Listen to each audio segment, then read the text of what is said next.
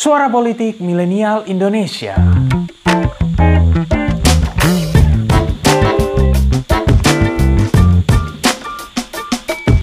our duty to prevent that uh, the parties change our basic state principles, the Pancasila. Itu dia tadi Jenderal Abdul Haris Nasution yang dikenal sebagai sosok puritan dan terlibat sejumlah intrik dengan Soekarno pada masa Orde Lama. Bahkan saat menjabat KSAD, beliau sempat terlibat dalam upaya separuh kudeta yang terkenal dengan diarahkannya moncong meriam ke Istana Negara pada Oktober 1952. Setelah Soekarno tumbang dan Soeharto berkuasa, pemikiran Nasution yang memang sangat progresif dijegal oleh Soeharto yang tak ingin disaingi. Nasution pun lantas masuk daftar hitam Orba pasca petisi 50 digaungkan. Sebelum akhirnya terjadi islah pada awal 90-an dan beliau diberikan pangkat kehormatan tertinggi militer 3 tahun sebelum akhir hayatnya. Anyway, tahukah kalian bahwa saat transisi Orde Lama kekuasaan yang baru, Aha Nasution disebut nyaris menjadi Presiden Republik Indonesia kedua. Wih, bener nggak tuh? So, langsung aja yuk get your coffee and let's find it out.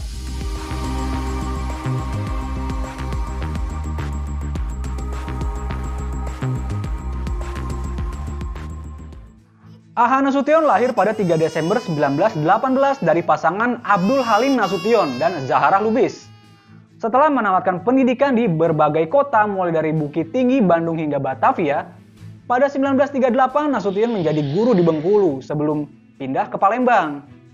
Dalam perjalanannya itu, nyatanya beliau memendam cita untuk menjadi seorang tentara. Dua tahun menjadi guru, Nasution lantas memutuskan untuk banting setir pemerintah Hindia Belanda yang membutuhkan perwira cadangan mendirikan Corps of Leading Reserve Officers atau CORO atau Korps Pendidikan Perwira Cadangan di Bandung bagi para pemuda pribumi. Nasution kemudian melihat ini sebagai kesempatan untuk menapaki hasratnya dalam dunia kemiliteran.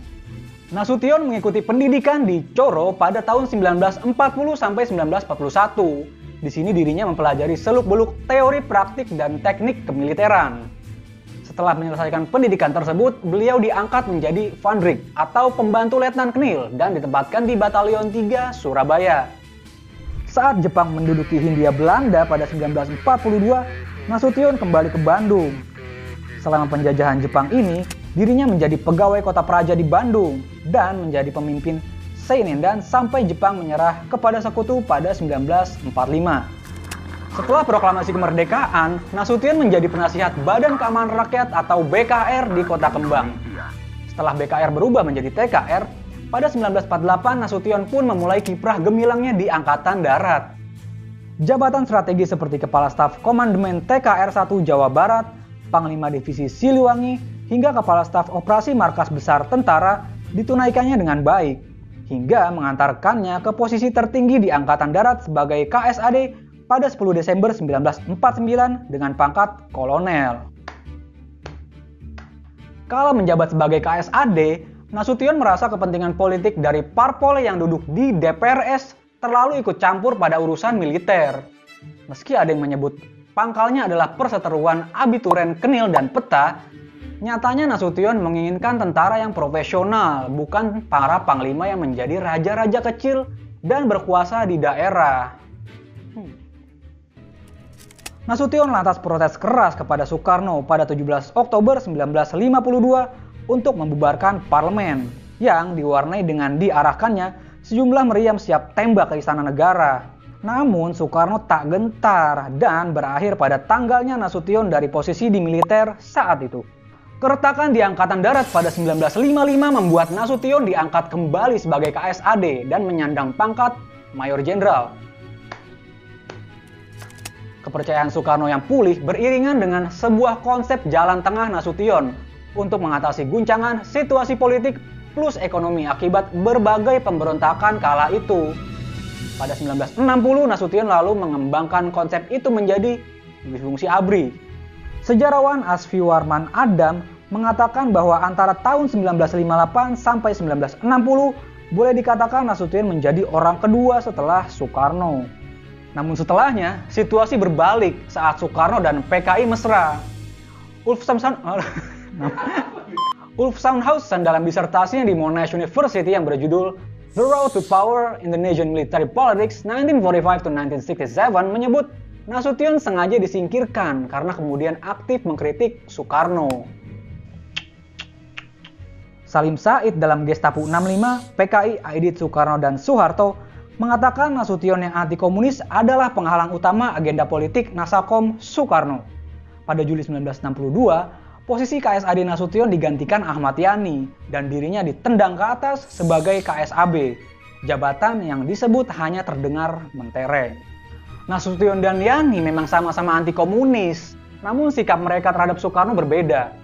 Kritik Nasution bersifat frontal kepada Soekarno yang dianggap mendukung PKI, sementara Yani, seorang loyalis Soekarno, mengambil sikap yang lebih kalem.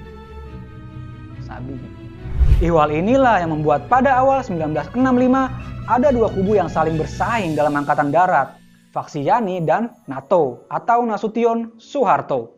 Faksi NATO tak suka Yani dan jajarannya yang terlalu mengikuti alunan politik Soekarno, sementara Yani tak suka kekakuan Nasution dalam berpolitik. Menurut Salim Said, perbedaan fundamental tersebut plus serangkaian intrik seperti melangkahi komando saat Dwi Kora maupun upaya Nasution memberantas korupsi di Suat membuat konflik keduanya berada di titik nadir pada awal 1965. Ahmad Yani disebut pernah mengeluarkan perintah untuk menangkap Nasution. Perintah itu dimaksudkan Yani untuk menunjukkan loyalitasnya kepada Soekarno. Kabar perintah penangkapan Nasution itu ternyata sampai ke telinga para jenderal senior. Basuki Rahmat, R. Sudirman Sarbini, dan Soeharto menentang rencana itu dan Yani langsung membatalkan perintahnya. Hmm, ada cepu nih. Peristiwa G30 SPKI kemudian merubah segalanya. Nasution yang masuk daftar penculikan berbeda nasib dengan Yani yang harus gugur. Kegentingan level tertinggi kala itu pada akhirnya berhasil dikendalikan oleh Nasution sebagai Menhankam bersama dengan Soeharto yang saat itu menjabat Pangkostrat dan Saro Edi Wibowo dengan pasukan RPKAD-nya. Meskipun Soeharto telah menjadi tokoh kunci pada peristiwa tersebut, sejumlah perwira angkatan darat nyatanya masih mengharapkan Nasution dalam kepemimpinan serta mengambil kendali yang lebih menentukan. Pada 24 Februari 1966, Nasution tak lagi menjabat sebagai Menhankam dan posisi kepala staf ABRI juga dihapuskan. Soeharto jadi pemegang tentara terkuat sebagai Pangkom Kaptip, sementara Nasution memimpin MPRS. Setelah pidato pertanggungjawaban Soekarno ditolak MPRS, Soeharto pun naik menggantikannya.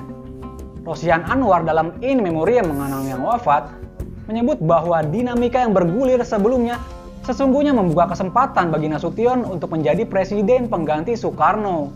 Namun hilang karena Nasution ragu-ragu. Hmm, sayang sekali. Kekuasaan kemudian diampu Soeharto. Dan Nasution yang notabene memiliki aura kecemerlangan tersendiri, kemudian dianggap berpotensi menjadi pesaingnya secara politik. Lagi-lagi Nasution disingkirkan kekuasaan pada 1971 saat diberhentikan tiba-tiba dari dinas militer. Setelahnya, Nasution menjelma menjadi lawan politik Orde Baru. Pemilu legislatif tahun 1977 yang disinyalir terdapat dugaan kecurangan pemilu yang dilakukan oleh Golkar menjadi gebukan pertama Nasution dengan mengatakan bahwa ada krisis kepemimpinan pada masa Orde Baru. Puncaknya, Nasution mengumpulkan ex anggota ABRI yang tidak puas dengan rezim Soeharto seperti Ali Sadikin, mantan Kapolri Hukum Imam Santoso, dan mantan Wakil KSAD Muhammad Jasin mantan Perdana Menteri Muhammad Natsir dan Burhanuddin Harahap, plus Ketua PDRI Syafruddin Prawira Negara juga ikut bergabung. Bersama dengan 43 kritikus pemerintah lainnya, mereka menandatangani petisi yang dikenal sebagai Petisi 50. Petisi ini sendiri menyuruhkan Soeharto untuk berhenti menafsirkan Pancasila sesuai tujuan pribadinya. Nyatanya, kekuatan Soeharto terlampau besar dan penandatangan petisi pun dicekal rezim, termasuk Nasution. Namun memasuki dekade 90-an plus bersamaan dengan Nasution yang memasuki usia senja, Soeharto pun tampak melunak. Nasution kembali dirangkul ke arus utama yang ditandai dengan diundangnya beliau ke istana oleh Soeharto pada Juli 1993. Dan pada peringatan HUT ABRI 5 Oktober 1997, Nasution dianugerahi pangkat kehormatan Jenderal Besar. pangkat yang hanya disandang oleh Soeharto dan Sudirman. Dalam momen ini, Nasution dan Soeharto tampak begitu akrab. Letnan Jenderal Zaini Azhar Maulani yang mengikuti sejarah hubungan antara jenderal di ABRI membatin dalam hatinya bahwa seperti tidak pernah terjadi apa-apa di antara keduanya. Dan tiga tahun berselang sejak momen itu atau tepatnya pada 6 September tahun 2000, Abdul Haris Nasution kembali ke haribaan Tuhan. Beliau pun dimakamkan di Taman Makam Pahlawan, Kalibata, Jakarta Selatan. Well, itulah kisah Aha Nasution, sosok yang meninggalkan legacy begitu penting bagi perkembangan angkatan bersenjata serta kehidupan bernegara di Indonesia. Terima kasih telah mendengarkan episode kali ini. Nantikan episode-episode selanjutnya dan jangan lupa untuk kunjungi pinterpolitik.com untuk dapatkan informasi seputar fenomena politik di Indonesia. See you next time and bye-bye.